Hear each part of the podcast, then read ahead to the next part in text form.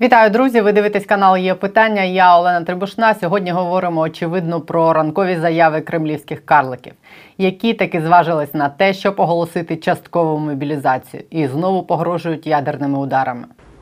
Тем, кто позволяет себе такие заявления в отношении России, хочу напомнить, что наша страна также располагает различными средствами поражения, а по отдельным компонентам и более современными, чем у стран НАТО. И при угрозе территориальной целостности нашей страны для защиты России и нашего народа мы, безусловно, используем все имеющиеся в нашем распоряжении средства.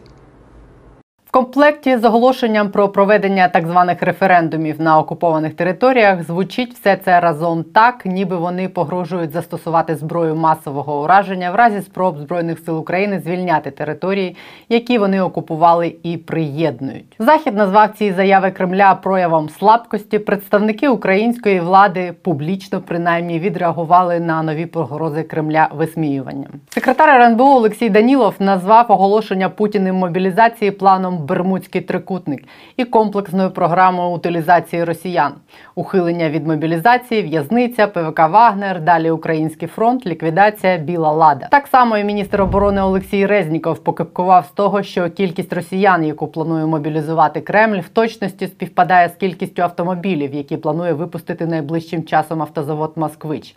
Якщо продукти російського автопробу в принципі можна називати словом автомобіль. Якщо ж серйозно, зроблені Кремлем заяви це серйозний крок, і цифра у 300 тисяч мобілізованих виглядає страшною. Це десь в півтора рази більше, ніж Росія кинула на нас 24 лютого. Але вона виглядає страшною за умови, якщо Кремль зможе мобілізувати стільки людей. Те, що пункт 7 наказу про мобілізацію засекретили, його просто немає в оприлюдненому документі. Іде шостий пункт, потім одразу восьмий. Може бути свідченням того, що в Кремлі самі не уявляють, чи зможуть вони це зробити, не усвідомлюють, скільки людей вони здатні відмобілізувати. Під так звану часткову мобілізацію підпадають люди, які колись служили в армії, звільнились, проходили строкову службу, колишні контрактники і, можливо, ті, хто закінчив військову кафедру. Є об'єктивні підстави вважати, що ні 300 тисяч, ні навіть набагато менше Кремль мобілізувати не зможе. Переважна маса тих, хто був готовий йти воювати через питання грошей, вже пішли воювати. Росія не змогла назбирати навіть той самий третій армійський корпус. Його почали створювати з травня, і перші його підрозділи увійшли в Україну наприкінці серпня. Тобто його збирали більше трьох місяців, і повноцінною бойовою одиницею він так і не став. За штатною чисельністю більше 15 тисяч осіб, його реальна чисельність оцінювалась 12. Причому збирали його з миру по нитці, накидуючи у нього все наявне озброєння і, судячи з усього, вже під доступну техніку, підганяли підрозділи у складі корпусу. Збирали його, підкреслюю ще раз, 4 місяці. Це один з орієнтирів, як довго вони будуть мобілізувати нові підрозділи тепер. Але головне, ресурс тих, хто був готовий іти воювати добровільно, вичерпано. Саме тому Кремль і змушений був оголосити мобілізацію офіційно, а не проводити її приховано, як було досі. Кремль максимально довго відтягував це, розуміючи, що за це аплодувати не будуть, і наслідки можуть бути сумними для самого режиму. Але очевидно відтягувати вже далі нікуди, тому й зважились. Чи готові будуть росіяни йти воювати не добровільно, а під примусом? Тепер, коли війна торкнеться їх ось так, що треба не в коментарях і біля телека воювати, а підняти дупу і йти на фронт, хрен поймі за що, в кращому випадку за ладу. Наскільки росіяни будуть готові йти вмирати? Так, в коментарях під постами офіційних осіб висловлюють вони обурення в діапазоні від «от беріть зброю в руки і самі йдіть воювати до вимог імпічменту Путіну і відставки уряду. На вечір нібито анонсовані акції протесту по всій Росії, і сьогодні вже мали місце поодинокі затримання тих, хто висловлювався проти мобілізації. Але більшість присутніх традиційно стояли і знімали на відео, поки когось тягнули в автозак. Тому на масовий антивоєнний рух навіть в таких умовах навряд чи можна розраховувати. Швидше на цифри мобілізації можуть вплинути тихий саботаж з боку тих, хто підпадає під мобілізацію, чи знаменита російська корупція в армії. Ми воруємо за отчизну. По термінам мобілізації, щоб перетворити 500 людей в боєздатний батальйон, потрібно 2-3 місяці за умови, що наявна структура командування, штаб батальйону, командири рот, взводів, сержантський корпус. Якщо цього немає в достатній кількості і якості, то підрозділ не має шансів бути боєздатним в принципі. Це буде просто орава потенційного м'яса, якщо Шойгу і Путіна це звичайно турбує. Далі всі ці підрозділи треба озброїти. Чи є в Росії ще достатньо радянського металолому, щоб озброїти 300 тисяч мобілізацій? Мобілізованих і укомплектувати всі ці нові підрозділи. Якщо, як я вже сказала, той третій армійський корпус вони зібрали за принципом Я його сліпіла і з того, що била. А далі найскладніше ці новостворені батальйони треба вмонтувати в загальну систему військового угрупування Росії, яке вже воює в Україні, в систему логістики, управління військами, зв'язку, командування. Цим у росіян і зараз проблеми, і ці проблеми можна лише мультиплікувати. Тим не менше, попри все сказане, я не збираюсь применшувати загрозу і небезпеку. Навіть якщо вони прижнуть сюди ще 100 тисяч військових, які тупо будуть іти широким фронтом і стріляти з гвинтівок Мосіна, це створює небезпеку для країни і додаткові виклики для наших військових. Але це означатиме й шалені втрати серед самих росіян, які після сьогоднішнього звернення Шойгу зрозуміли, що про втрати їм брешуть. Наши потери на сегодняшний день – это погибшим 5937 человек. Якщо Шойгу кинув в Україну 200 тисяч військових і загинуло лише 6 тисяч, то навіщо мобілізувати ще 300? І якщо Шойгу бреше і мобілізує 300 тисяч, то 100 тисяч чи більше вже розбиті? Десь такими питаннями сьогодні задаються росіяни. І може, нарешті, перш ніж лізти сюди далі, вони задумаються, якщо все йде по плану, то що по плану далі? Після того, як втопили крейсер Москва, облажались під Києвом, втікали з Харкова, сім місяців звільняють Донбас, опинились під загрозою оточення на півдні, провели парад спалених російських танків хрещатиком, втратили 50 тисяч військових, ще десятки тисяч назавжди лишились каліками. Що за планом у Кремля далі? Але це такі мої примітивні розмірковування про військову частину цієї історії з мобілізацією. Детальніше облишу це коментувати військовим та воєнним аналітикам. Я ж сьогодні хочу поговорити про те, чому Кремль пішов на такий крок, на якій стадії морально знаходиться кремлівська хунта, і що це означає для найкривавішого в сучасній історії режиму, і головне для нас. Як підтримає нас світ на тлі нового витка агресії? Злякає чи мобілізує захід ця агресія? І допомагатиме мені в цьому Валерій Чали, дипломат, колишній посол України в Америці і голова правління Українського кризового медіа центру. Він сьогодні на є питання.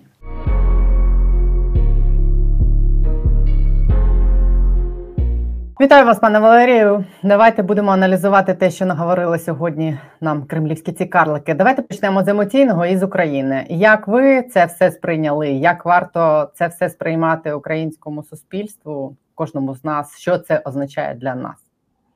Вітаю ще раз. Слава Україні.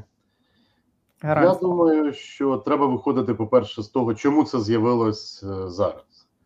І очевидно для мене, що це наслідки образ особистих Путіна і результат його розмов е, з лідерами Китаю, Туреччини на ШОС. Ну і власне, у мене є така інформація. е, Вона попередня, але думаю, що ми її побачимо в найближчі дні. Путіна не хочуть уже бачити навіть на двадцятці, де планувався його приїзд. Тому, в принципі, це його особисті комплекси реальні. Він стратег виявився слабкий, і в результаті він намагається діяти так, як і діяв власне раніше. Ну, ми називаємо це підняття ставок, але поки що це підняття ставок тільки нас таке віртуальне, але воно вже е, буде мати наслідки. Тепер стосовно суті, можна по-різному все це оцінювати. Я вже давно не вірю ніяким е, словам. Тому що очевидно, ворога треба слідкувати, моніторити, аналізувати його дії. Але я більше би закликав не слухати Кужугета Тувінського. Ну, це так, я не знущаюсь. Шойгу прізвище його батька Кужугет. Як, як він став Шойгу, можете ознайомитись. Але е, от я його абсолютно слухати його не варто. Е, А от е, читати укази е, все-таки варто, тому що укази принаймні мають дію в Росії для уряду, для конкретних економічних там наслідків. Тому я зразу скажу, що, наприклад, відсутність сьомого пункту його, те, що його закрили, це свідчення, наприклад, того, що те, що обговорюється 300 тисяч на мобілізацію, це блеф. І це точно блеф. Тобто не те, що Путін е, там говорить брехню, це блеф. А чому блеф? Тому що вони не можуть навіть сказати, скільки реально вони можуть мобілізувати. Тобто, це може бути е, і е, 10 тисяч, якщо вдасться затягнути, там і 30, а може бути і мільйон, якщо раптом е, російське суспільство за свого фюрера піде в атаку. Тобто, це вони не знають цього. І тому е, ці цифри, поки вони закривають, щоб потім не було зрозуміло, а власне про що і мова була. Тому е, є ще пункт важливий з указу, і це власне те, що яструби, які ще такі більш нахабні, ніж Путін, з правого боку. Ну, справа це неправильно казати. Я би сказав так: е, називається партія війни, але партія війни вже на території України. Це взагалі якась партія, якої назви ще не придумано. Ну, я назву так: партія шантажу і загострення. Вони е, вимагали дуже довго у Путіна закрити можливість е, російським громадянам розривати контракт.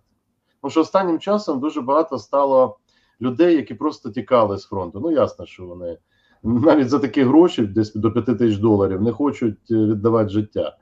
Тому закрили можливість контрактикам е, розривати контракти. Раз. Друге, скільки б там не було мобілізованих, вони стають е, зразу ж фактично на умовах контракту, а значить, це квиток в одну сторону до кінця. І третє, е, що таким чином всередині Росії. Е, Путін перед яструбами оці загрози знімає, тому що останнім часом було таке враження, що його серйозно тиснуть з цього боку. і Він може втратити владу через це протистояння. Тому це на внутрішні цілі в першу чергу спрямовано, як втримати владу, яким чином не допустити цього розвалу саме верхівки керуючої. Ну і як торгуватись далі з країнами заходу. Тобто, скоріше, ну моє сприйняття цього всього три моменти головних: перше визнання поразки так званої спеціальної військової операції. Це точно, це все підмітили в світі. Е, Цілі будуть досягнені. Це вже мем, який можна просто викинути на смітник. І е, другий момент це те, що е, бажання дійсно домогтися зупинці на цій стадії, зафіксувавши свої територіальні захоплення, є величезне в нього. І для торгу Лавров поїхав зараз в Нью-Йорк для того, щоб про це говорити. Ну і третє, Росія переходить до оборони. Як би нам все дивно не звучало, оті всі е, пропагандистські заклики, які вони говорили на початку війни, да, прикриваючи свою агресію в лютому, в березні, зараз вони реально бояться, вони реально злякались. Тобто, це виступ переляканого, розгубленого, невпевненого в результатах людини. От така ситуація, на мій погляд.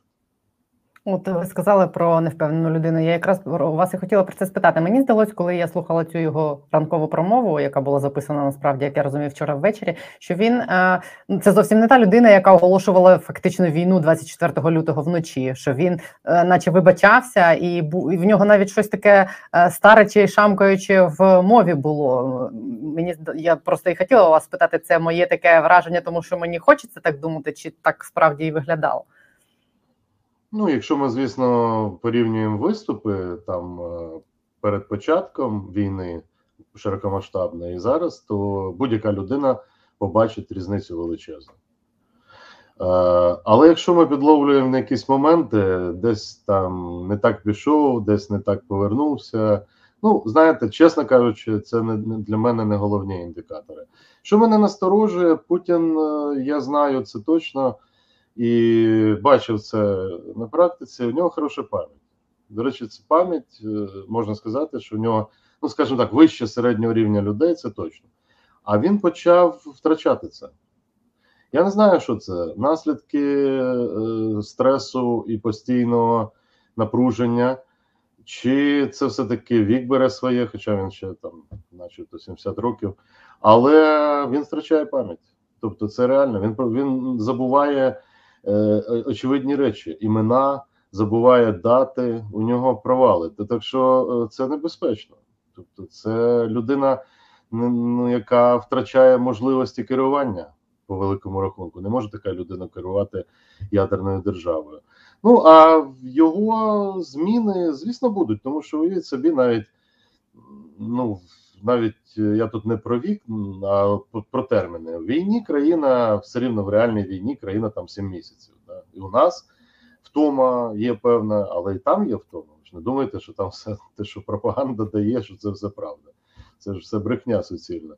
Тобто є втома, і ця втома буде діяти далі ще більше і більше. Є чисто фізичні речі, які не кожна людина потягне, особливо коли в тебе, знаєте, втрачається впевненість, коли в тебе ноги витирають ці всі, а це ж було помітно. Це було помітно точно. Тобто, оці кілька запізнень там е, партнерів чи там на зустрічі, це вже не випадковість. Е, Це вже не випадковість, і реакція російська Путіна вже абсолютно не така, як було раніше. Тому, в принципі, зараз е, оцінювати ці всі особисті, на мій погляд, там якісь промахи. Ну, це важливо, але важливіше не це. Мені все-таки цікаво, як е, відреагує, як би там не було, російський оцей от. Глибинний би, народ? Глибинний народ, тому що одна справа, ну ми ж вже знаємо про це глибинний народ, хворе суспільство. Я останнім часом багато подивився фільмів про зростання фашизму від його витоків до того, як дійсно Гітлер приходив до влади, Мусоліні, як приходив Гітлер, як приходили в Угорщини фашисти до влади. Тобто, і що я вам скажу? Таке враження, що ну дуже багато паралелей. Росія йде тим же шляхом, навіть по часовим рамкам, але якось все частково. От як часткова мобілізація, у них такий е, недофюрер, недокраїна. От і це надія в цьому є, що це недо, може в них іще недо е, народ, який ще не до кінця хворий. І якщо там всі не побіжать в найближчі тижні, звідси взагалі, хто ще більш-менш критично мислячий, то є надія, Вже, вже не що можна, вже потяги не ходять, квитки не продають, нікого не випускають. Ну, ну з приводу нікого не випускають мене сумніви, тому що не знаю, треба почитати уважно закон е, про мобілізацію. Я вам чесно скажу, я давно його читав російський. Але якщо в них е, воєнного стану немає, то це якийсь дивний взагалі закон. Ну тобто, для нас, для наших людей поясню просто, що це те ж саме, що у нас, от мобілізація. Вона ніяка там не часткова, не, не, не повна, це все маячня. Тобто, е, це мобілізація. Тільки у нас вона часткова, реально. Тобто, у нас ідуть люди, які готові до цього. Ну, це правда, так? Тобто вона часткова. В Росії вона вже відбувалася. В Росії я скажу так: скільки наберемо, називається мобілізація, скільки зможемо. У них інший підхід. Це щоб не було ілюзій, це абсолютно повна мобілізація, яку назвали частковою, бо знають, що вони повно не забезпечують. От це зразу видно. Ну і повертаючись до цієї природи всієї, побачимо, ми ми думали, ми говорили про те, що вже треба остаточно бути людиною, ну такою зовсім зашореною, щоб не сприйняти очевидні факти. Да? Ну не може бути, що в Росії були ну повністю таке не тільки хворе, а таке вже з відбитими мізками суспільства, що вони не склали 2 плюс 2. От зараз уже. Да? Чому ми казали, що Путін на це не піде? Тому що російське суспільство зрозуміє нарешті, ну такі надії були. І чесно скажу, в мене таких великих надій немає. Вони зрозуміють це по-іншому. Вони зрозуміють, що да, це може торкне, торкнутися зараз е, наших е, близьких рідних. Так, це закручування гаєк всередині Росії. Це однозначно. Це робив Гітлер. Е, Путін наступне, знаєте, що вони зроблять? Вони будуть шукати у себе в країні відьом ганіння таке почнуться. Кого вони знайдуть? Гітлер знайшов євреїв. Це його було власне дуже хвороблива річ, маючи одну з частин свого коріння єврейське, він чомусь був дуже злий після смерті матері, там і всього на євреїв. І, Хоча лікар був єврей. Ну, це таке, так подають історію. Не знаю, це я вам фільми розказую, ну і мемуари. А от що з Путіним сталося, незрозуміло. Тобто, кого він вибере в свої такі жертви в Росії, побачимо, але неодмінно. Я вам кажу, в найближчі місяці ми побачимо там дуже серйозні дії всередині Росії, бо вони головна їх мета це втримати владу. Я все таки впевнений, що це все маневри, ядерний шантаж, все що завгодно. Це втримати владу людей, які розуміють, що вони мають вийти з Кремля, значить, просто ногами вперед. У них вже іншого немає. Всі, хто там зараз кучкуються, вони розуміють, що вони купили квиток в один бік. І скільки цей потяг буде їхати, залежить тільки зараз від обставин, які вони думають, що вони формують якимось чином. Ну тобто, скажу так: уже, уже Путіна в мавзолей не покладуть. Він же чому тримав Леніна в мавзолей? Ви ж розумієте? Коли Сталіна поклали, після Леніна, да, а потім Ну так вийшло по-іншому, але він він не хотів ні за Леніна, а й за того, що він сам хоче туди. Але все, потяг пішов. Мавзолей він вже не потрапить. Тобто, е, уже все. Я думаю, що взагалі в нього складна історія буде далі. Але це ну, це виклик нам всім також, тому що вони чітко зазначили, що вони е, готові не те, що йти до кінця, ні. Вони просто зрозуміли одну річ, і це базово. Вони нарешті, оця вся велика е, така мафія, е, яка в принципі базувалась на радянських традиціях, там грошах і все інше, вони витіснили, начебто, все, що можна було витіснити. А зараз в війні вони побачили, що вони вже йдуть по плану Заходу, по плану Сполучених Штатів. Це було вже навіть заявлено. Вони вже змушені в цьому сценарії грати свою роль. Тобто, і вони не знають, як з цього вибратися. Оце паніка, яка викликана тим, що їх сценарій провалений, а сценарій заходу працює. Але я не можу зрозуміти, чому воно відбувається все якось так нервово і раптово. І Вони ще тиждень тому Пісков той самий на питання про те, чи буде мобілізація чи ні, чи часткова, чи повна. Він казав, ні, про це зараз взагалі не йдеться. Вони ще тиждень тому ці референдуми скасовували взагалі, а зараз вони їх негайно проводять. Це ви вважаєте, що саме через ті приниження, які він на ШОС відчув, і він розуміє, що це вже ну втрачати більше нікуди, і або йти вперед, або здаватись. Тут дуже просте пояснення. Ми як робимо висновки про те, що відбувається в Росії, з якихось там е, виступів, да, із, із цих виступів е, там 90% брехні.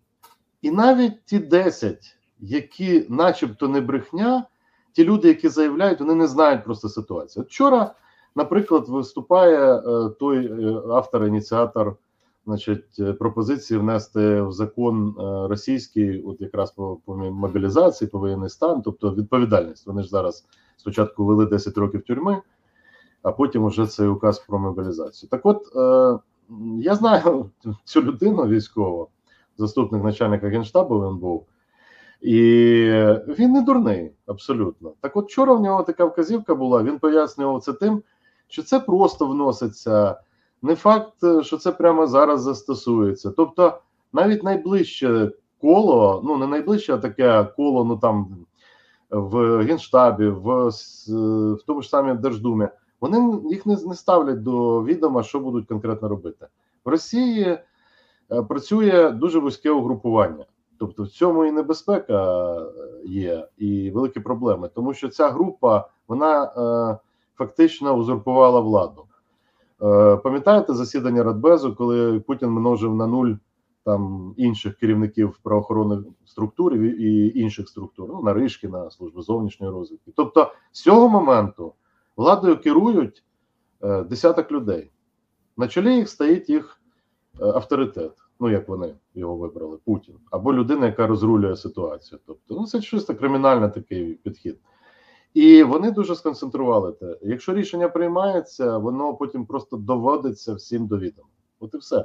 Тож багато виступів е, пов'язані з тим, що вони просто не розуміють, що буде прийнято наступне, наступний період. А ті люди приймають рішення, виходячи з своїх особистих корпоративних інтересів. Тобто вони таким чином приймають участь. Вони приймають рішення. Вони не приймають рішення з точки зору інтересів Росії.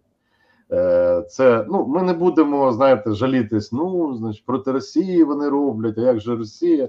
Ну таких таких е, так Росіяни погодились на таку на такий режим. Я до речі, прибічник того, щоб е, не концентрувати провину на якоїсь там одної людині, Путін чи група. Ні, вибачте, нацизм це Німеччина тих років.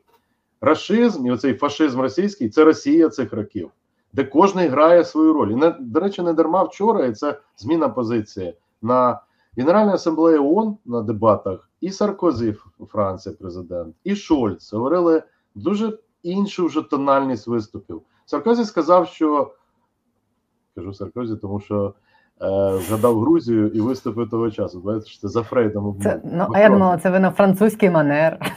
Ні, ні, я кажу Саркозі, це той виступ, коли Саркозі по Грузії тянув тоді тянув. А зараз Макрон, звісно, це я згадав ті часи президентства. Макрон виступав. Макрон сказав, що нейтральність в цій війні недоречна. Хто нейтральну позицію займає, не підтримуючи Україну, той підіграє е, загарбнику агресору. Прямим текстом Франція так не заявляла. Шольц позицію міняє. Як би ми його не критикували, але дивіться, Німеччина, хоч зі скрипом, але надає і гаубиці, і інші засоби. Ну будемо сподіватися. Після цієї заяви Путіна Німеччина має дати танки. Американці мають дати танки. До речі, це ще один перескакую трошки на тему, але наслідки цієї заяви, якщо ми будемо про це говорити, зразу один скажу: оці всі пояснення наших західних партнерів, що не можна давати танки, літаки, тому що Путін підніме ставки і Не провокуйте, да? не провокуйте. Він уже це зробив. Тобто він він ну просто катастрофічно помилився. Після цього е, ну, він на торг виставив. Він не думає поки що він буде це застосовувати. Він виставив це на торг. Але вже ця сама заява дає їм можливість зняти цей екскюз чи чи таке от виправдання, да, зняти. І тому я очікую в найближчі місяці танки американські, за ними німецькі танки, тобто, ну і далі все, що з цим пов'язано. І ракети, оперативно-тактичні рати- ракети до 300 кілометрів. Немає пояснення, чому це не давати. Не, абсолютно ніякого пояснення. Тому позиція Джозефа Байдена, наприклад, публічна, яка була заявлена, вона вже не зіграє зараз. Конгрес натисне так, що буде по-іншому. Тому Путін він таким чином зняв багато бар'єрів для західних країн. Чому дивно, дуже дивно, що він це робить. Ще не маючи ніяких наслідків цих дій, він таким чином робить. Ну, побачимо, він тестує знову ж та- таки своє суспільство. Чому наголошення кілька разів частково, частково. Ну, це от е, це, це страх. Це страх перед своїми. А як сприймуть? Невпевненість. У них немає, розумієте, у них немає навіть е, ситуації аналізу, що в них в країні відбувається. Не те, що там в Україні вони не знали настроїв людей, реальних, внутрішніх, а вони не знають, що в тій Бурятії, що в тій Туві, а в Баркаш... Баркаш... Башки. Значить, в Башкірії чи в Татарстані, що там відбувається. Вони зараз тестують. А до якої до якої межі можна оцих, е, вибачте, вже так скажу, вівці заганять в стойло? Да? Тобто, ну це ж очевидно. І ну я дуже сподіваюся, що там не всі вівці. Ну дуже сподіваюся. Хоча надія вмирає все більше і більше. Як і в Німеччині було, знаєте, це, це така феномен, який історичний, він не виник сьогодні. Як ці суспільства хворіють, а потім вибирають фюрерів, як вони ведуться на популістські і ну, абсолютно нереалістичні цілі. Ну, це цілі країни, цілі народи впадають в такий. Як це відбувається? Це, звісно, психологи знають, історики. В Росії відбувається те ж саме. Але велика надія, що частково, бо є інтернет, є соціальні мережі, врешті-решт, ну, все-таки є е, якісь горизонтальні там спілкування, таки транспорт, якийсь по Росії там е, їздить, літає. Тобто, через деякий час це стане частиною дуже серйозного обговорення в російському суспільстві. А далі ще ще не розказують, які ресурси на це потрібно економічно. Тобто тут багато наслідків є в таких рішеннях, і один ще один наслідок дуже серйозний. Як би ми не дивувались, але цей блеф, який е, є, чи там брехня, чи як завгодно називай, в Росії ж вона працює. Е, Налаштоване так телебачення, все так працює. Пропагандистська машина дає свій результат. І ми бачимо, як ці люди це все дійсно сприймають. Так от зараз все-таки маски скинуті остаточно, ну просто скинуті. Ще одного одного ще немає. Е, Він не оголосив війну Україні. А значить, е, він все рівно боїться, як і Гітлер. Гітлер все заднім числом намагався запакувати е, в оболонку законності. Ну, Парадоксально, але це так. І Путін так робить. Він розуміє, що його чекає трибунал. І він тому не хоче оголошувати війну, тому що зовсім там інші наслідки, і легше все піде. Е, ну тому я ще один момент хочу зразу сказати: ядерний шантаж. Це важливо, те, що буде обговорюватися. Е, давайте скажемо так: по-перше, ми не можемо остаточно сказати ні про що. Там, коли говоримо про ядерні оці всі застосування, треба бути все-таки знати з точки зору спеціалістів. Ну і пробувати якось оцінити дії супротивника. Що можна сказати точно? Е, Ну, з вирогідністю високою зараз. Ніякого застосування там балістичних ракет е, з ядерними компонентами, нічого цього не буде. Це можна сказати. Чому можна довго пояснювати, але я вам ну свою думку кажу. Це цього неможливо зробити вже на даному етапі. Можливо, був якийсь момент, але не зараз. Тепер щодо зброї масового знищення загалом. В Росії вона називається зброя масового ураження за радянською традицією, коли така зброя, зокрема там невеликі заряди, ну умовно невеликі тактичної ядерної зброї, могли застосовуватися на полі бою. І ця концепція, на жаль, е, в російській армії залишилась. Тобто, е, по цій концепції е, іде атака навіть з гаубиці, це може бути що завгодно, ядерного заряду. Після цього, через дві години, через кілька годин, на цю уражену зону заходять російські війська.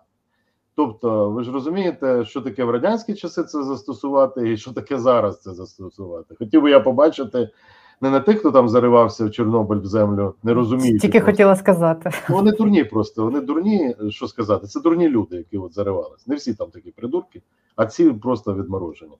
Так от, а тепер же так не буде. Тобто, це ж очевидні речі. Тому, коли він говорить не блеф, я скажу вам так: він вірить, що це не блеф.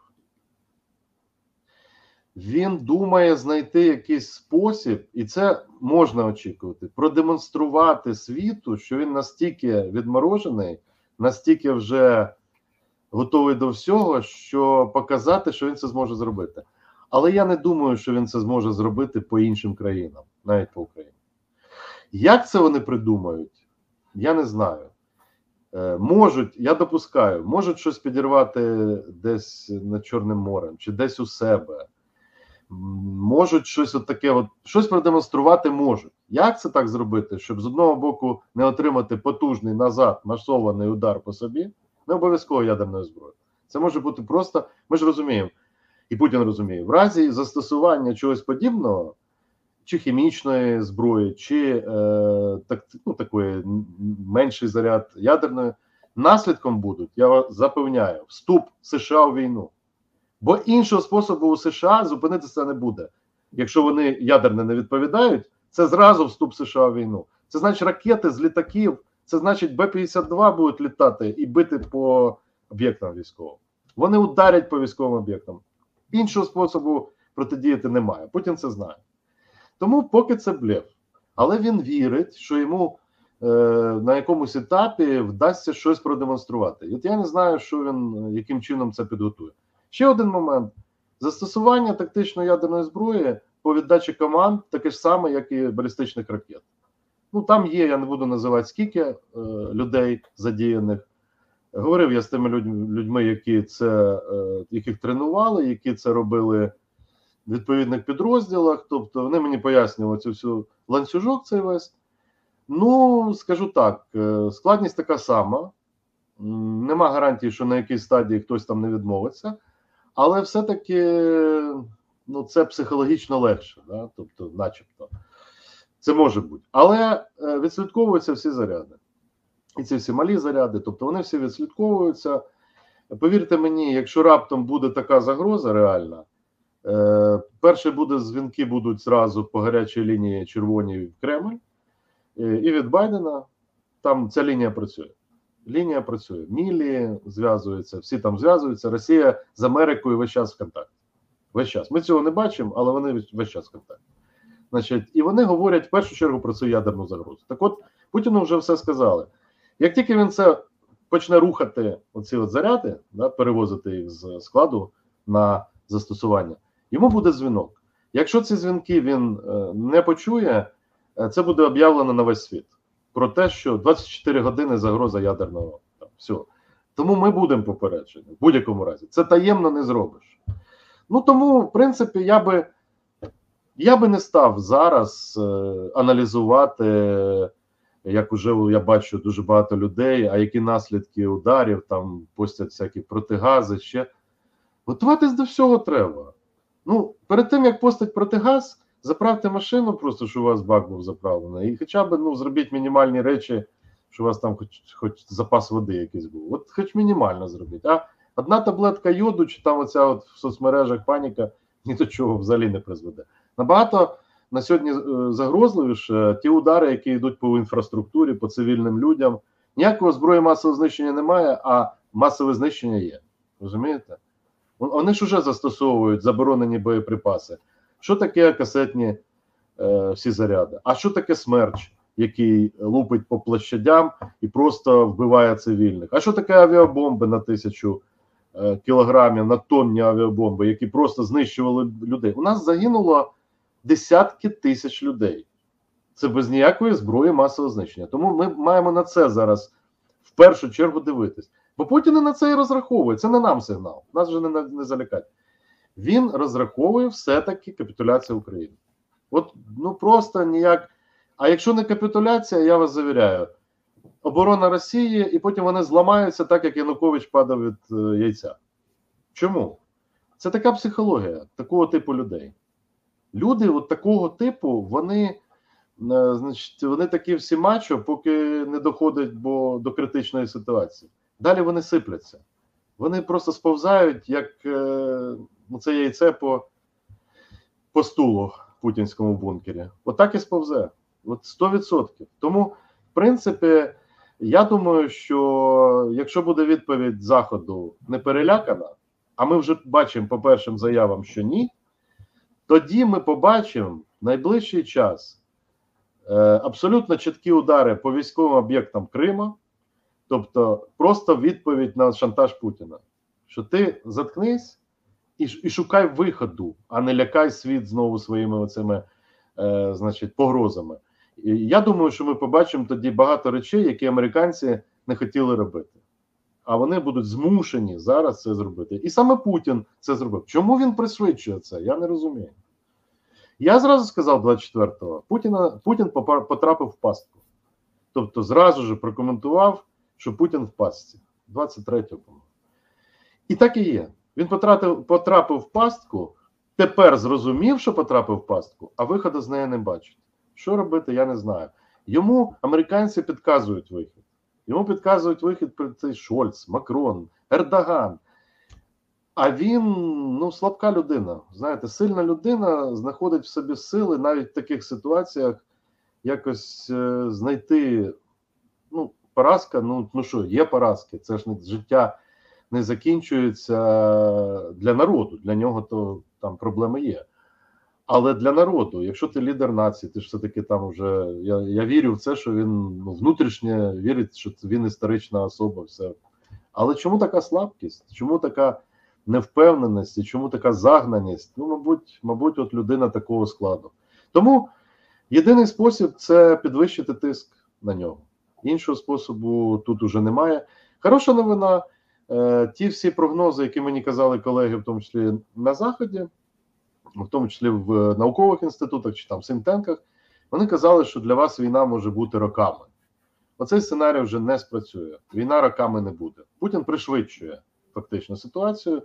Тобто, тому основна розв'язка ми побачимо і в наступному році. Це не буде роками. І саме Путін зробив так що це задоволення для всього світу вже не буде розтягнута на такий довгий час. Щоб підсумувати, тобто, ви вважаєте, що цей новий виток агресії з боку Кремля Захід не злякає, а мобілізує, і що вони зроблять ще багато речей, які не зробили до цього. Чи, наприклад, чи може а чи є в них, по перше, ресурси, е, чи вони ще не дали нам всього, що вони могли дати з військової точки зору? І, наприклад, чи можуть вони зробити такі речі, як е, дійсно ті 300 мільярдів е, заморожених доларів російських конфіскувати і віддати Україні? Чи здатні вони зробити це? Це ж вже прозвучало. Очевидно, от якраз да, якраз деякі речі, які ну, в принципі, не хотілося. Вони оцю шпарину можливостей залишають для Путіна весь час. Вони і зараз залишають. І, на жаль, будуть залишати. Да? Але вже вона буде. Ну, якщо це було вікно раніше можливості, це буде вже шпарина. Да? І тут да, оце пункт буде. Далі е, не буде ніякого пояснення, чому не надаються танки. У США є багато танків. Тобто є такий жарт в Сполучених Штатах, що от Конгрес замовив там пролобіювали ще чотири танки е, зробити, ну, замовити і заплатити за них Абрамс. А значить, військові кажуть, куди ж ми їх поставимо.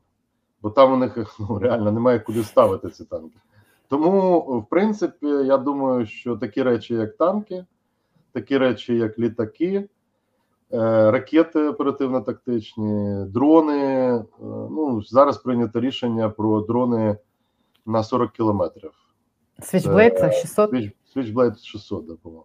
Угу. Тобто е, це вже інше, вони не хотіли цього робити. Далі ще ударні дрони підуть, більш потужні. І єдине, що треба, щоб вони зрозуміли, що це таке е, засмаження цієї жаби Повільне. повільне, воно ну, не потрібно вже зараз. Зараз треба все якось сконцентрувати. е, Щоб якщо вони хочуть виручити Путіна, чи там я не знаю, що вони хочуть, то треба сконцентрувати ресурси. Чи є е, все потрібне? Немає, тому що не були готові до такої масштабної війни з такою інтенсивністю. Але, скажімо так, сконцентрувати все в наступний місяць, десь е, те, що можливо, це є. Все те, що не давалось таких от політичних міркувань, чи, ну, скажімо так, стратегічних міркувань, не знаю. Оце можна надати. Якщо говорити про більш е, довгострокові такі речі, те, що ще на заводах треба випустити, ну це буде далі. Але головне, е, от те, що я хотів підкреслити, в, Кремлі вже не грають по своїм е, планам. Все. Вони тепер думають, як вискочити, просто зберегти себе. Мова йде про суто фізичне виживання. Тобто, ну, очевидно, що це в Росії неможливо. Думаю, що вони вже зараз шукають е, запасні аеродроми в тих країнах, які теоретично можуть їх прийняти проти після краху режиму. І очевидно, що це робити легше, якщо ти піднімаєш ставки. Тоді ще можна якось говорити з китайцями, можна якось говорити з іншими країнами світу, які ще думають, не маючи повноти інформації, що Росія ще якось оце послаблення зможе ну, перебороти. Тому що це ж не тільки про наш фронт. Е, Ви ж подивіться, е, чому їм потрібна там мобілізація, що завгодно, щоб набрати людей. До них звернулась Вірменія ОДКБ. Вони зобов'язання своє виконати не можуть. У них нема людей. Таліби підуть там на південь зараз Таджикистана. Як вони е, за чим закриють? Немає людей. Е, У них кордон великий, тобто це ж не тільки наш кордон, ну величезний наш фронт, але у них є, крім західного кордону, де спокійніше там відчувають вони себе, тому що дійсно захід нападати не, ну, не буде. А от а східний кордон, а кордон з Китаєм, який вони стримували по великому рахунку тільки ядерною зброєю. І зараз все перекидають. В Сирії вони перекидають цих десантників, всіх кого можна. Тобто, я думаю, що ну, це таке передбачення обережне. Я думаю, що кінець цієї війни наступить дуже швидко, якщо відкриється другий фронт. Чи відкриється він чи ні? Другий фронт я вам поясню, що я маю на увазі. Тобто, це Е, Я, я просто думаю, де? Ну, з нашої це може бути хороше питання. Це може бути другий фронт е, на півдні, на півдні Росії, ну який змушений по іншим причинам зовсім. Але із-за ослаблення Росії це може прорвати там може.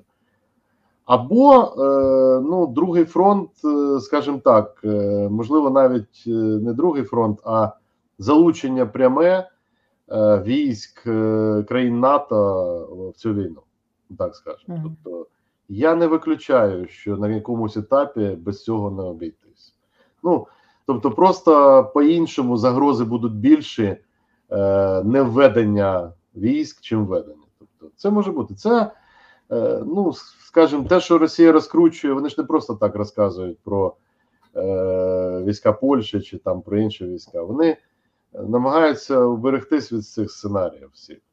Ну і причин, чому причин, чому американці не можуть використати масовані поставки, той же ленд-ліз, е, і, до речі, треба хоча б підписати угоду нашому уряду по ленд-лізу. Угоди до сих пір немає. Думаю, що тут треба трошки пожвавити роботу, тому що без цієї угоди двосторонньої міжурядової ленд-ліз не запрацює. І е, ну, американці не дуже хотіли би, але треба вже дивитись на ці зміни ситуації. Одну річ треба поламати в світі остаточно. Е, оцю надію, що може бути Росія якось викрутиться, що ще відбудеться. Розсосеться. Да, вже все. Буде поразка. І до цієї поразки не звик, не звикли ніхто. Тому що Росія сприймається, от вчора виступали представники Латинської Америки. Ну, я навіть скажу вам, що, ну, скажімо так, не дивую, звісно, але це смішно звучить. Вони розказують про Росію як Радянський Союз. От як Радянський Союз. Ще в головах у багатьох, хто вчився із прем'єрів, там міністрів закордонних справ, які вчились в Радянському Союзі, у них ще в головах що це Радянський Союз, який на рівних, ну дійсно, шляхом о, просто свій народ був е, в злиднях, а вони все на протистояння Заходом. І робили це на рівних десь балансували якийсь період. Ну, поки не здалися остаточно і не розвалились. Так от, те ж саме зараз сподіваються, як Радянський Союз, так і от Росія вистоїть. І коли в світі переконаються, в першу чергу Китай, Індія, Бразилія, Південна Африка, коли вони переконаються, а вони вже бачать ці загрози, що Путін програє, не просто програє зараз, а програє, тоді е, це все зупиниться. Тому що, будучи там крейзі і всім ким завгодно, найбільш він переживає за те, що він ніхто. Якби Путіну зараз ніхто б не подав руки, я вас запевняю, це для таких людей місяць і все. І внутрішня роздирало всередини так, що просто людина би просто сама себе знищила. Але йому, на жаль, йому дають е, виплатитись. Намагаються якось його зберегти. Не знаю чому. Може він чимось платить зараз конкретними там мільярдами в торгівлі, якимось там. Ну, Китай він продає в Індії за безцінь нафту. Тур, тур, турок, там турки, Ердоган вже користуються ним як хоче, теж зі всіх своїх питань. Так що, ну так знаєте, зручно от е, видоювати цю російську уже бурьонку, яка здихає, і скоро на скотобойню все це піде. Ну, а поки не поки ще не на скотобойні, всі хочуть своє взяти. Ну і це цинічний світ, звичайно. Якби вони зараз зупинились, повернулись спиною до Путіна, всі одночасно війна би закінчилась через місяць. Але поки такої ситуації немає. До речі, Генасамблея ООН і дебати будуть показовими. І за того, що вибран такий час, моє, моє враження таке: Путін виставив на торг от пакет, да, певний пакет остаточний, в нього вже немає нічого. Це фінальний пакет, який він виставив на торг з Заходом. Ну, можливо, і затримка така була через це, якраз що торгувалися вночі. Було таке припущення, чому він ввечері не звернувся, а тільки вранці було припущення, що вночі йшли якісь перемовини. Я думаю, що скоріше всього були внутрішні у них проблеми. Йому пояснювали, що всі його хотілки виконати важко. Тому і цифри приховали, тому і воєнний стан не ввели. Ну, багато речей, які не зробили. Тому, в принципі, він буде. От, от все, що можна, він спакував в один пакет. Ну, точно не Штірліц, бо всі вже про цей пакет сказали три дні назад. Ви ж згадайте, подивіться, всі сказали, що заявить Путін. Коли таке було, всі чекали, великий пув, він щось таке заявить, весь світ буде на. Ні, вже всі сказали, а Путін скаже те, те, те те. Путін вийшов, як болван, взяв, сказав це все. І що? Він, І і про що це? Коли. Ну точно не Штірліц, да? тобто він абсолютно якийсь дивний вже. І він боїться бути в очах своїх громадян уже не мачо якимось там альфа-самцом, а слабким. І от тут лежить, отут це от те яйце, яке в бункері лежить, і там, в принципі, та голка. Да? Але тіло цього не люблю Кащей безсмертний, це Костій бездушний, скоріше, по українській да, традиції, то його тіло в Криму. Тобто його тіло зараз, він сам його показав. Він сказав ще раз: будете бити по російським територіям, і Крим, і Крим також він вважає. Все, я тоді там Кузькину мать вам покажу ще раз. Треба бити по Криму. Зразу, зразу, в найближчі дні, зараз. Тобто, щоб показати, що заткни своє велике его, шойгу в одне місце. І тоді, значить, ви розбираєтесь там в своєму бункері. Оце треба відповідь. Зараз має бути потужна військова відповідь. У нас немає такої можливості і не треба е, коригувати плани військових політичному. Це політичні речі, да? Отут політична гра. Але треба знайти військові засоби без е, того, щоб задіювати великі ну там піхоту, умовно, да? щоб відповісти на ці погрози. Щоб побачив він, як я бачу цей пакет, тут коротко, удари додаткові по Криму по військовим об'єктам, надання Росії, е, Росії Україні надання ракет дальніх, може без оголошення, Але щоб ми це побачили, що це діє, щоб оці всі е, путінські блеф розсіявся. От що треба зробити негайно. Ну і але сприймати треба серйозно, тому що також шапка закидательства тут не підійде. Тобто, це серйозна війна, де йдуть інформаційні засоби, де йдуть е, гра на брехні. Тобто, це це також, до речі, брехня не засуджується Женевськими конвенціями. Женевські конвенції, правила ведення війни, дозволяють брехати. Тобто, ну парадоксально, але це є. Так от треба розуміти, що це засоби, це війна така сама, яка відбувається таким чином. І тому треба комплексно відповідати. Обов'язково відповідати. Не можна просто так посміхатись і казати, що вже Путін ти нас не залякаєш. Ну, звісно, не залякає. Але але е, контрзаходи і конкретні дії треба готувати. Ну, у нас е, ну, ми розуміємо, що це принаймні ми готові на довго довго грати. Е, добре буде, якщо Захід також буде готовий грати досить довго. І головне, як зараз зміниться чи не зміниться позиція так званих нейтральних країн. Тому що вони, ви ж бачили, Індія Моді, коли спілкувався, вже відкрилось. Що Моді каже, що вже війну Путін давай зупиняй. Е, Китай каже, давай зупиняй. Тобто, це вже вони би вони допускали Путіну можливість, поки він міг перемагати. Тобто, наші перемоги на фронті розбивають всю цю е, ну, тактику, скажімо, путінську. Тому, звісно, е, те, що не названо, наприклад, чому не названо в його виступі, там, крім е, ДНР, ЛНР, там так званих Ордло, е, по суті, і Харківська область, там Запорізька. А, а чому не точніше Херсонська? А чому не Харківська? Та все дуже просто, тому що її деокупували. Все. От Тому що не вийшло. Да, от ключ, деокупація і все. І ці заяви він він ще зробить 50 заяв. Єдине, що я думаю, мені здається, що йому так вилазить вже, ну, чесно кажучи, соромно.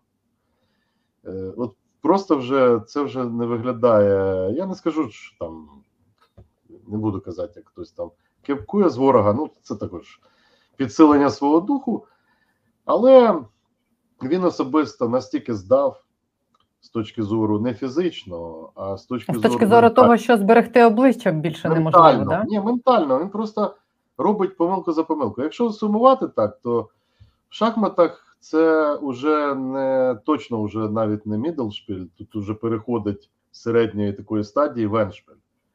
І у Путіна там суцільний цуцванг. Що не робить крок до поразки? Що не робить до поразки? Але ж розумієте, ідучи навіть Суцванг, ці фігури з дошки злітають, можуть злетіти інше. А на жаль, для нас це е, наші об'єкти інфраструктури, наші люди. В цьому проблема. Якби якби це не було у нас на нашій території, то я би сказав, що це абсолютно зрозумілий план знищення Путіна і знищення фактично можливості Росії агресивних дій. Але час грає на нас з точки зору перемоги і проти нас з точки зору руйнації і вбивств наших людей. От тут дуже складно. Тому на, на, на думку українців, інші країни мають в це війти серйозніше. І ми маємо право на це. Якщо вже ви боїтесь воювати, хоча, до речі, багато добровольців є да, з різних країн, це також правда. І дякуємо їм за це. Вони воюють з нами. Але ті ж самі американці. До речі, Джозеф Байден заявляв: якщо американець хоч один загине на території України, ми захистимо наших. Ну, слухайте, у вас загинуло вже не один. Вже багато людей загинуло, американців. Ну, будь ласка, робіть якісь кроки. Тому що ну, так чекати, що ви чекаєте ще? І я думаю, що це буде наступний час, більш сміливі дії. Да, вони не наважаться вступати на нашій стороні у війну. Але е, надати більш потужну зброю, яка з політичних міркувань або помилкових міркувань там стратегії, я вважаю, помилка не надається зараз. Я думаю, що вони оцей бар'єр має Путін має зняти з них зараз. Ну так я розраховую. Тому, в принципі, хотілося б, щоб реагуванням на заходу було ну, Путін пришвидшує, а його треба випередити. Не чекати, що буде після зими, що буде весною. Треба зараз зробити деякі кроки, які можна зробити, щоб йому не дати зіграти в тактику всю. А стратегію він точно вже програв. І і далі, ну що, почать запевняти Росію, що ми не будемо атакувати Москву. Ну, я думаю, я не прибічник е, зараз там лякати е, росіян, вони і так нехай там від своїх лякаються. Да? Тобто, ну, у нас просте питання. Ми все-таки хочемо просто деокупувати наші території, але чітко сказати, як е, президент сказав, Володимир Зеленський, це ж найвища вже заява. Якщо тільки будуть оці референдуми, оці мобілізації, ми переговори ніякі не ведемо. Ну тобто Путін відрізає своїй групі шлях до якогось там йорзання, виляння назад. Тобто тюрма так тюрма, е, шибениця так шибениця. До речі, е, Риббентроп е, один з небагатьох, який зразу не помер на шибениці, 15 хвилин мучився. Це я до дипломатів російських, які думають, що вони провіляють на чолі з Лавровим, що вони, типу, дипломати. Так от, процес Нюрнберзький і Ріббентропа це повішення свідчення того, що не провіляєте. Тобто, тому всі тут задіяні, і Путін не хоче отак цементувати. Ми всі там будемо, або всі якось вискакуємо, або всі там будемо в тюрмі. Оце от його, я би сказав, це більш внутрішня направленість, не на нас. Ці всі заяви не на нас для торгу з Заходом і внутрі е, російського суспільства. Наслідки передбачити складно, але в принципі думаю, що це той крок, який всі очікували насправді. Всі очікували, що ескалація буде. І світанок наступає після найтемнішої ночі. Так що цей світанок буде, без сумніву. І він настане набагато швидше, ніж ми думали. Е, це хороша нота, на якій можна було б поставити крапку, але в мене є ще одне Я маленьке останнє до вас Одне, одне останнє маленьке питання. Мені здається, воно важливе. Ви сказали про е, Китай, про те, що е, там запасний аеродром, е, і, і і, про те, е, чому Путін зараз зважився на це. Е, чи не здається вам, що е, він зустрічався з Сі Цзіньпінем? Патрушев днями літав туди в Пекін за чимось? Чи е, не за зброєю, наприклад, вони туди літали, чи не пообіцяли їм там підтримку? Хороше питання. Теоретично е, китайська зброя може зайти через, скажімо, Північну Корею. Бо коли сказали, що Північна Корея там надійшла щось, ну було смішно, тому що, що там надійшла Північна Корея. Але китайська, отак в обхід. Але американці сказали, це ж не тільки Путін зустрічається з Цзіньпінем. Самі американці зустрічаються. Готується зустріч Джозефа Байдена з Цзіньпінем. Набагато важливіше для його переобрання на третій термін, чим зустріч з Путіним. Путін хто такий? Васал Китаю. А Джозеф Байден це супротивник, який партнер одночасно. Так що це зовсім різний калібр. 600, я не знаю, скільки там 90 торгівля між Китаєм і Америкою. Від собі, якщо американці скажуть, обрублять цю торгівлю на 30%. Все, Китай, колапс Китаю буде. Тому Китай абсолютно прекрасно розуміє, що на кону, і точно це точно не Росія. Тому е, не буде постачати Китай зброю. Я думаю, що вони зондували ґрунт. Е, Все таки позиція Китаю е, зараз стосовно наскільки вони можуть виторгувати свої результати на цьому етапі, і наскільки Китай може не помічати от подальших їх дій. Мені здається, ці емоції свідчення, що вони з Китаєм не домовилися. От я це сприймаю ці заяви путінські як образа на всіх. От це скоріше навіть образа вже не на Штати, там не на Францію, Німеччину, а образа на Китай і Індію. От я це сприйняв. Бо розмови ви ж бачили, як сидів Путін і розмовляв з прем'єром Індії. Ну, принаймні, ми це бачили. Чи там було дуже сумно для Путіна. Дуже сумно. І мені здається, ну Патрушев коли ж літає, коли треба. Е, він такий, здається, там супер яструб ще яструбіє, чим Путін, але точно не дурак. І я думаю, що він якраз домовляється про умови. Е, ну, з їх точки зору, це не капітуляція російська, да, все-таки виходу якогось з війни. Вони не можуть вийти з цієї війни тепер без е, якихось домовленостей США з Китаєм. Вони не можуть. Ну і без е, домовленостей з Україною. Тобто парадокс полягає в тому, що раніше можна було, начебто, не домовлятися з Україною. Да? І так наші партнери, на жаль, робили, щоб нам нічого не дати, щоб в нас не було своїх інструментів. Але вони змушені були нам дати інструменти якісь в руки, і Збройні Сили України мають свій голос. Ну, через політичне керівництво України, очевидно. Тому це фактор. Це фактор, е, значимість якого зростає. Звісно, на нас також є вплив. Нам можуть просто зменшити постачання чи не продовжувати далі. І тоді, чесно кажучи, нам буде дуже складно. Але наші партнери вже побачили, що і ми не готові на це.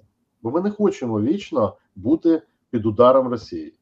Нам зараз треба вирішити це базове питання. Якщо не зараз, то потім рішення не буде. Більше того, нам треба не просто деокупувати територію, я ще раз на цьому наголошую, буду завжди про це говорити, а зразу зробити мур, стіну, парасольку, що завгодно від Росії. Ну, поки я бачу це членство в НАТО. Тобто, а до е, формального рішення м, угода оборонна з Америкою, чи з Британією, чи разом з двома. Ну тобто з ядерними державами, щоб гарантували нашу безпеку. І ще один момент. А ну ми так уже перейшли далі. Будапештський меморандум, от той нікчемний, про який говорилось, все він не нікчемний з точки зору міжнародного права. От саме зараз е, Україні варто було би цей політичний все-таки документ, да, не юридичний, політичний, але покласти на стіл, покласти на стіл всі столиці. Е, їхати не з так званими гарантіями безпеки. Зараз у нас міністр закордонних справ за дорученнями е, якраз керівника офісу президента проводить піар-акцію по знайомленню з так званим документів експертів. Там гарантії. Ніяких гарантій там немає. Це допомога, просто допомога для самооборони. А нам треба якраз підняти. Путін сказав ядерне не блеф. Будапештський меморандум ядерних держав чітко зазначає, ядерні погрози це ну, потребують відповіді. Вони казали нам раніше, Будапешт це про ядерні загрози, не про звичайні, не конвеншнл, не звичайні збройні сили. От вам ядерні прийшли. Реагуйте, а там ядерні держави. От е, буде Радбез скоро. От в рамках цієї роботи Генасамблеї буде ще Радбез засідання. Ну, я хочу почути все-таки Китай. Тому що Китай, от та роль Китаю в світі, і те, що вони зараз яку лінію зайняли, ну це не личить країні, яка має таку потужну роль економічну. Да, вони антиамериканісти, у них постійні ці проблеми з прийняття Америки, але ну і американців свої стосовно Китаю. Але це буде в майбутньому. А сьогодні Китай, просто який міг би сказати своє слово, він не відсидиться просто так. Я думаю, Китай чекає моменту, поки він скаже Путіну стоп. А Путін васал. Він цей стоп зразу зробить. Чи був це на перемовинах зараз з Си Цзіньпінем? Не думаю, бо Си Цзіньпінь також хоче зрозуміти, що з ним буде. Якщо його 16 жовтня переобирають, зразу постане питання, що робить з Путіним. Зразу постане питання. Тому що буде зустріч з Байденом. Тобто, я думаю, що е, ще раз повертаючись на, е, до нашої розмови, цієї базової, е, ми, це такий якийсь turning point, тобто переламний пункт, після якого має відбутися деякі речі, е, яких не могло бути раніше. Але це не значить, що е, ще е, фаза, гаряча фаза війни на нашій території там закінчиться швидко. На жаль, це буде до, ну, до наступної весни, то точно це буде. Але це вже свідчить про те, що всі сторони впливові в світі почали шукати уже не просто розмовляти конкретний вихід із цієї ситуації, реальний вихід. Зараз включаться глобальні гравці бізнесу, Е, так як вони зробили легко, отак на раз витягнули свої гроші через зернову угоду. Ви ж подивіться, от так от витягнули. А гроші американські, німецькі, французькі в Газпромі лежать частково до сих пір. А гроші, чому Росатом не е, санкції не накладаються на Росатом? Тобто, одна справа Путін, а інша справа е, оцей глибинний бізнесовий світ, який багато хто каже і править світом, політиками і всіма іншими. Ми побачимо це найближчі місяці. Зараз буде момент узгодження позицій, і потім е, на весну рішення. Я в цьому впевнений. Тому, в принципі, що би Путін вже не, не вискакував, він уже не, не, не той гравець, який визначає сценарій. Все. На жаль, ще, на жаль, ще для нас, на превеликий жаль, це ще багато людей, там багато всього. Хтось скепкує, що 300 тисяч лат вони хочуть зробити. Ну щоб як компенсація загиблим 300 тисяч мобілізованих. Ну кепкують люди там себе на настраю. Але я по-іншому на це дивлюсь. Це захисна реакція мозку. швидше. Я би хотів, щоб це швидше закінчилось. І кожна заява, так звана нейтральна в світі, продовжує час війни. Кожна заява рішуча і розширення коаліції підтримки України, вона час закінчення цієї війни наближає. Так треба зараз е, думати і тільки підсилити тиск. Ніякого кроку назад, тільки підсилення і дотиснути, просто дотиснути оцих от великих в лапках стратегій, які в пастку залізли і тянуть цю пастку за собою всю Росію і весь світ. Не піде світ за ними в пастку. Самі туди опустяться і будуть. Ну, в історії вже ясно, ніхто не залишиться. Але як такий маленький епізод спроби повернути назад історію, ну, десь в підручниках запишуть. І я не впевнений, що це те, що Путін мріяв в своєму житті. А він дійсно в нього его таке, що там побільше, ніж Патрушева і Шойгу і будь-кого. Тому да, тому я думаю, що ми будемо мати деякі процеси. Я скажу вам одну річ: ми їх не побачимо, доки вони не вийдуть ну, назовні. Да? Тобто, на жаль, російська система вона така закрита, що а американців розвідка така таємна, що нам не розкажуть. Але ми, коли побачимо закінчення війни, воно блискавично відбудеться. Це почне просто валитися одночасно. Тому триматись, триматись, вести свою лінію, дочекатись цього моменту, щоб просто далі вже будувати країну, а не переживати кожен раз, що там скаже з бункера е, очільник Росії. Хто б він там не був, там Путін, Навальний, Перевальний. Мені без різниці мені, хто там буде. Вона Росія є Росія. Вона все рівно на наших кордонах. І слабка Росія це краще, а Росія, яка не може нападати, це взагалі нормально. Тому я думаю, що ми маємо все-таки йти цим шляхом. І ще один момент: все-таки наша стратегія національна має бути нашою стратегією. Ми маємо розуміти, що у кожного у кожної своєї країни свої національні інтереси. Єдина правильна стратегія українська національна стратегія. Я вам дуже дякую за цю розмову. Я хочу окремо знаєте, що підкреслити. Ви останні рази, коли ми з вами спілкувалися, так е, часом були досить песимістичним. І якщо сьогодні в таких е, досить тривожних обставинах ви так е, такий жорсткий і слово оптимістичний трохи недоречне зараз, але зовсім по-інакшому дивитесь на речі і депресивним цей погляд не можна назвати. Тому я думаю, для багатьох це має бути таким дещо деяким підбадьоренням на тлі тих негативних і, і таких е, навіть страшних, я б сказала, новин для декого, які пролунали вранці сьогодні з Росії. Тому я вам вдві як е, вдвічі більше дякую за цю розмову. Дякую вам. Дякую.